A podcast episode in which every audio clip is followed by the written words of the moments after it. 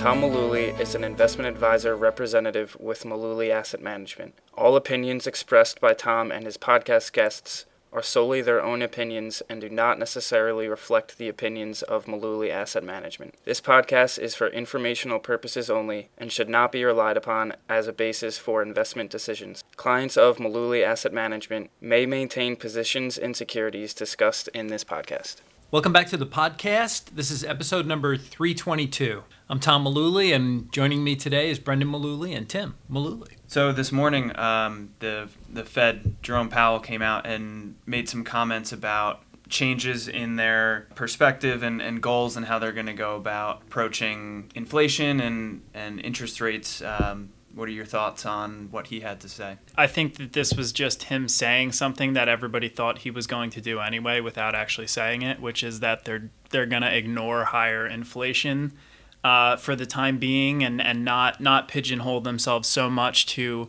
a set 2% target for inflation, but rather something that averages that over the long term. Kind of gives them a, a little more opportunity to say we don't need to, we don't need to raise rates so we can keep them lower for a longer time even if the economy is showing signs of inflation. And I don't know what that means. I don't know if it's good or bad and I don't I don't think anybody else does either. In 2012 Janet Yellen stepped up to uh, chair the Fed and uh, she started talking about this 2% inflation. Actually, I think it was Bernanke who started it. She continued it. They talked about having a target rate of 2% for inflation. And immediately, every time that they would have a press conference, and it wasn't every meeting at that point, it was, well, what do you mean by 2%? Is it going to be 1.5%, 2%, 2.5%? Is it going to be an average? What? And I think this is Powell just saying there's going to be it's going to be an average of 2% inflation but in order for that to happen if you've got 1.5% inflation now you have to get something more than 2% to average 2% yeah like in, in the past they would talk about the fed and their dual mandate being like stable prices meaning inflation and low steady, uh, as low as possible unemployment, the natural rate of employment they always talk about. So right. in the past, maybe people are guessing that they would they would take a sign and say, "Hey, unemployment is very low." Things are going well in other areas of the economy. We expect there to be inflation. Therefore, we're going to raise interest rates because we don't want to be blindsided by inflation. I think this is saying that they're they're they're gonna let inflation go, and we, we they may have to quickly raise rates in the future to catch up to that because it, you know I think there's going to be a lot of discussion now about about what what kind of inflation we're looking at because you can always point to different areas of the economy and say there's definitely inflation there or there's not here and it just depends on how the Fed's interpreting that and uh, I mean there's there's no clear definition of that uh, and I don't think there will be it just it seems like the the move has been to preemptively do things because you expect inflation to come from, like you said, low empl- un- unemployment. Uh, but they have said that that hasn't been the case, that the expected inflation never really came, whether or not that was because they preemptively made moves with interest rates. But now it seems they're just going to react as opposed to preemptively doing things. Like once the inflation actually shows up, if it does, then then they're going to make moves based off of that. You're right. Yellen started raising rates in 2014. Actually, started 20. I think it was 2015. Her statement at the time was as the employment picture continues to improve, we expect that we will get inflation. So they were relying on a forecast of increased inflation, and that's why they wanted, like you said, to be proactive. But, you know, for 30 years plus, I've heard people complain that the Fed is behind the curve, meaning they're always too late. You know, we get inflation, then they raise rates. I, I think what what Powell's with Powell's statement today is he's saying we belong behind the curve. That that's our place. We sh- we need to wait instead of saying we are forecasting higher inflation as we get lower unemployment. Well, that hasn't really worked. So now we're putting ourselves back behind the curve. We're going to have a little bit of inflation, live with it. We can certainly absorb it. I think if it's a little bit of inflation, that's fine. If, if there's a lot, I think it may be problematic. But we've only really had that in one instance in history where, where you know, financial data uh, is, is relevant in terms of like quick and, and like high inflation happening all at once. I don't know if it's going to be a problem, but I think there could be a potential scenario where it isn't a great thing. We haven't had inflation, like you just said. We haven't had inflation in such a long time. High, in, high yeah, inflation. that, I don't think anybody really knows. In 1989, nobody was complaining about inflation. The inflation rate that year was five percent. Market was just fine. So, I, I think one of the one of the big takeaways from me in reading the story today about Powell's announcement at Jackson Hole was that the Fed has really become a better learning machine. And we've talked about this on previous podcasts where uh, they get a little faster and a little more adept at making changes and responding to things. I mean, look at what the Fed did. I know I sound like a broken record, but look at what the Fed did in March and April how they brought a lot of firepower to uh, help shorten the drawdown in the economy. It's really been remarkable compared to previous disasters when they had to step in. So the Fed is learning and learning to adapt, and that's great. So there was an article in the Institutional Investor. The gentleman who wrote the article was claiming that uh, investors the title was that they're clinging to an outdated strategy at the worst possible time, talking about hedging in your portfolio against stock market risk. And he's talking about how since bonds are yielding very low interest rates right now, that it's not exactly the best diversification method for people. What do you guys think about that? Yeah, he called he called the 60-40 portfolio the worst the worst of all worlds, which I think is uh, a little bit alarmist. Uh, I, people are talking about this because bonds usually give you two things in a portfolio, meaning that you you would collect an interest rate to hold them, so you you earn something from them while also diversifying your stock risk. Now you're not really getting much from the bond side of your portfolio, uh, assuming you're using you know quality bonds or treasuries you know absent absent that uh, is it still worth it to use them as a diversifier i've heard i've heard this claim a lot of times in the last eight years uh, because rates haven't necessarily been much better than they are now at any at any point in time. They were higher, but they weren't like anything to write home about ever over over the last decade. And this guy, the claim that he makes is they're less likely to provide protection than they were in the past. My counter to that is like, let's see, because people have been saying that for 10 years now, and every time the market goes down, high quality bonds and treasuries have diversified stock risk pretty well, in my opinion. Not perfect, but pretty well, like earlier this year.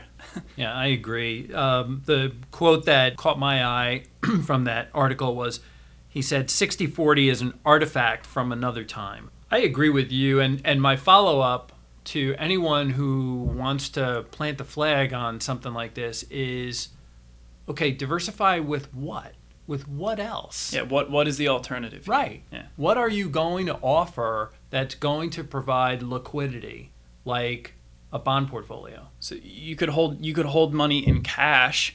However, I would say that bonds, even with the low interest rates they have, may be better than they're not maybe they they're going to be better than cash because you're at least getting something on your money. So if you're going to look at real returns, um, you're not you're not going to get very good real returns on either bonds or cash, but you're going to get better real returns on bonds because at least you're being paid an interest rate for that. So I don't think cash is a solution here. I, yeah. I also wonder uh, if articles like this or statements like this just kind of appeal to the people who are just reading the headlines and not really understanding what we're talking about.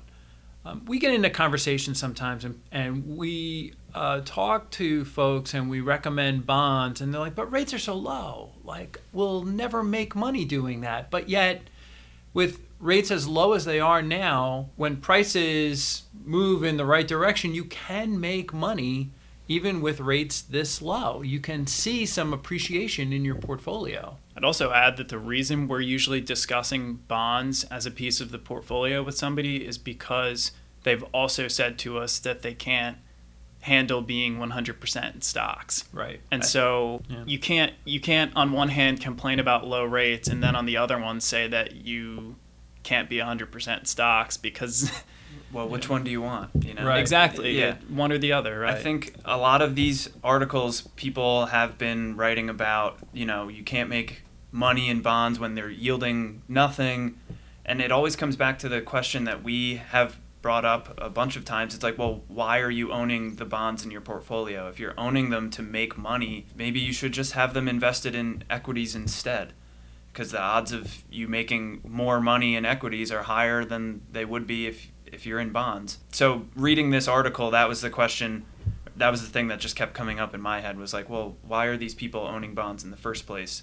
And I think the author was speaking more about like pension funds and, and bigger funds, not necessarily individual investors, but the message for individual investors is different than than it would be for a pension fund slightly. Um, I don't think it is. I think the pension funds like to think that they're these like sophisticated people, and I think that this guy was talking his own book because his solution here was to own put options instead of instead of bonds as the way to hedge your portfolio. To which I say, fine, but this guy included like a, a nice pretty chart about how bonds were a drag on returns and, and use that as some of the ammo to say why they were no longer a valid piece of the portfolio at this point. But my rebuttal to that is that of course they're a drag on returns. You're basically viewing them as an insurance policy, and that's exactly what a put option is too. He didn't run a chart showing the drag paying for put options over a 10-year period would have had, but it would have been a cost nonetheless. And it probably would have cost more than bonds over the last 10 years because again, like I said before, you at least got something for owning the bonds. And we can round it down to nothing because interest rates are very low, but it's something. Puts are just a cost. It's it's like paying an insurance premium. So it's not that that's an, not a valid way to hedge your portfolio. If you want to do it that way, fine. But I don't I don't know that it's necessarily an improvement over bonds. It's just different. Yeah. I think that's also a difference for you know pension funds and individual investors. There there is more uh, strategy or sophistication that you you need to be able to understand put options or options trading in general, and I, I feel like the odds of individual investors being able to successfully do that is low. I don't think it's necessary either. I just I think it's something that a pension guy would talk about because it sounds smarter than just owning bonds because that's the conventional way or take taking less risk, owning bonds. Those are like the boring uh, average Joe ways to hedge your portfolio, and I happen to think they work just fine. But uh, you can complicate it if you want to by owning options or putting it into some kind of tail risk fund that owns options for you. Um, and I think they're going to ultimately cost you money over time. But if you feel smarter doing it, then congrats. Um, so there was a good article from Christine Benz at, in Morningstar. We bring up her stuff a lot. This was a retirement readiness checklist, and she started off by saying that the overall question of "Am I ready to retire?" is such a big question. I mean, it's hard to answer that right off the bat. Uh, so she talked about how you know growing up, her mother used to make checklists for things, and it, it, it breaks down a big question or a big task into more bite-sized, manageable pieces. And then she she broke down a, a couple smaller questions you could ask yourself to see if you're ready for retirement. So we can go over a couple of those, and if you're listening, you know, ask yourself these questions if you're getting ready for retirement. The first one that she brought up was to consider the retirement date, which seems pretty basic, but there's a lot that goes into that. Obvious financial benefits to, you know, delaying uh, a couple years. If you continue working, you bring in more money. You, if you have investments, you can, you know, let them continue to grow for a few years. But she also mentioned how uh, there are non-financial factors that play into that as well. Like your, if you delay too long, you know, your quality of life, your health, what what you can do in retirement might be sacrificed. So there are some things to consider when determining when exactly you want to retire.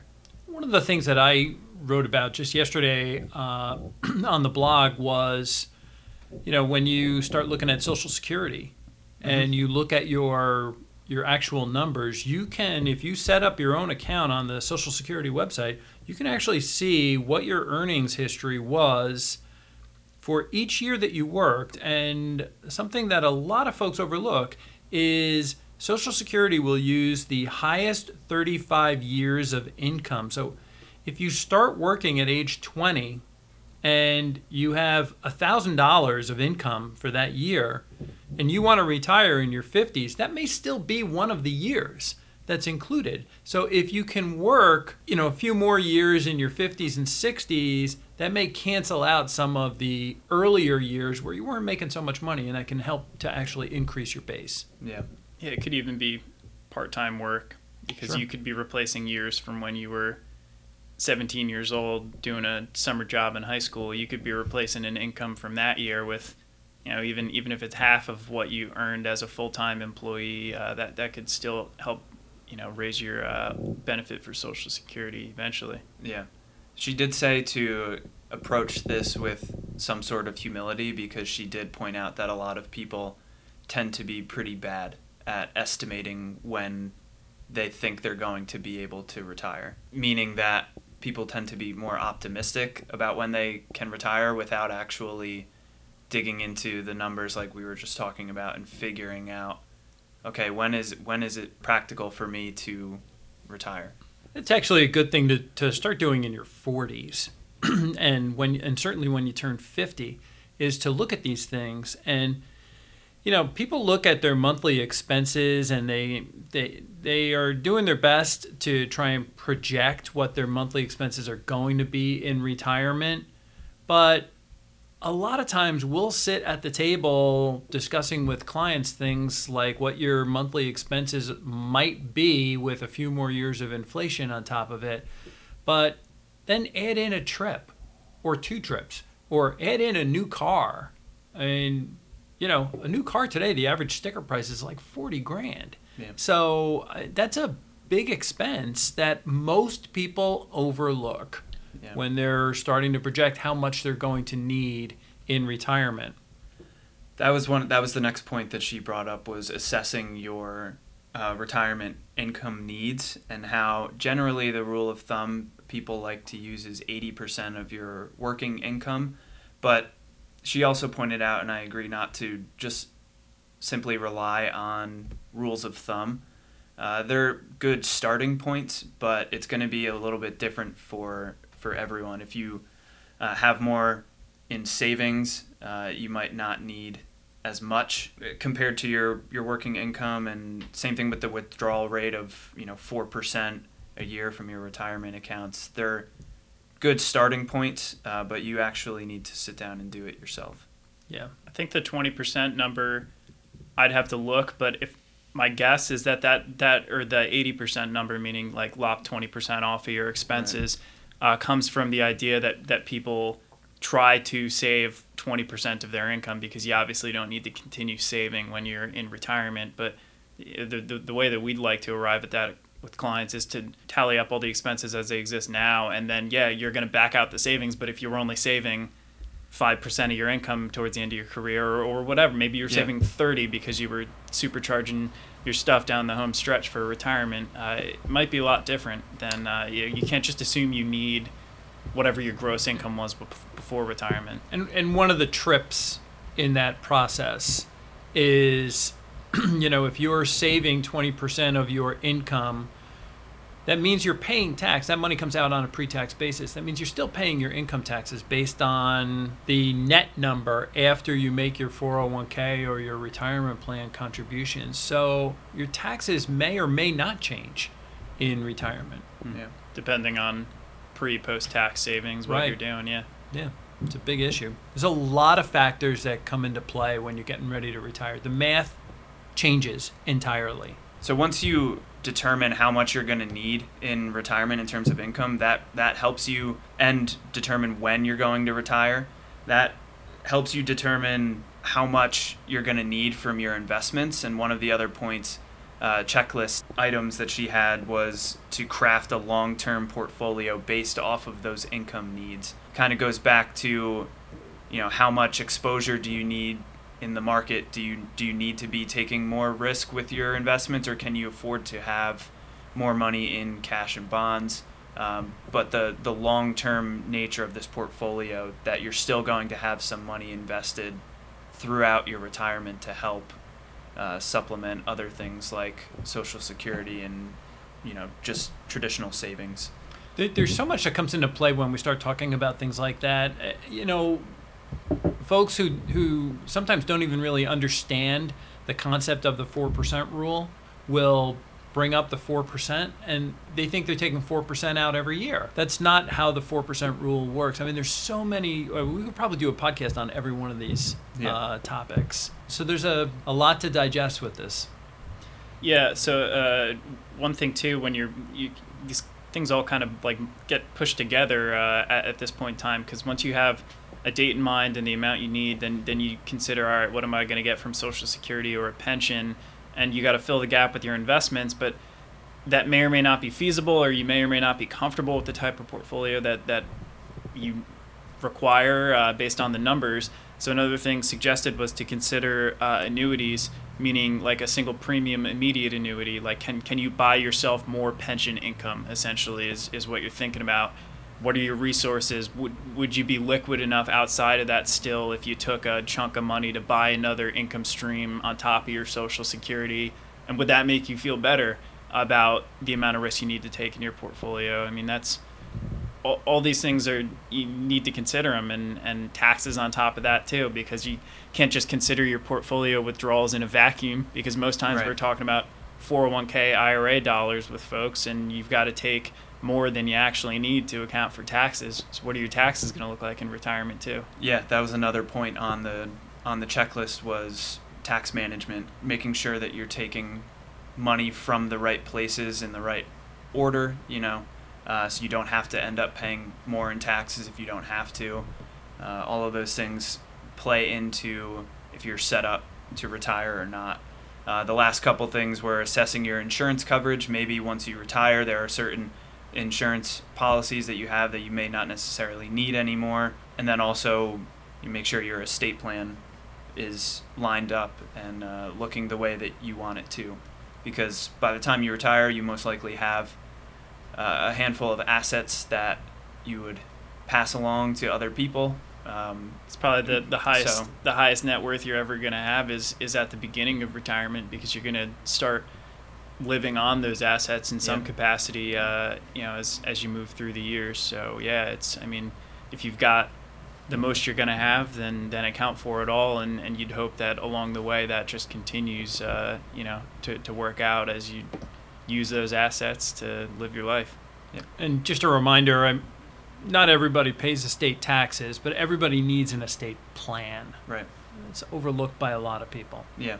So that was a really good post uh, by Christine. We'll link to it in the show notes so that you can go through all of her points in detail and kind of ask yourself the those questions and figure it out if you're getting towards retirement if you're as ready as you thought you might have been. That's all we have for episode 322 of the Mullooly Asset Podcast. Thanks for tuning in, and we'll talk to you next week.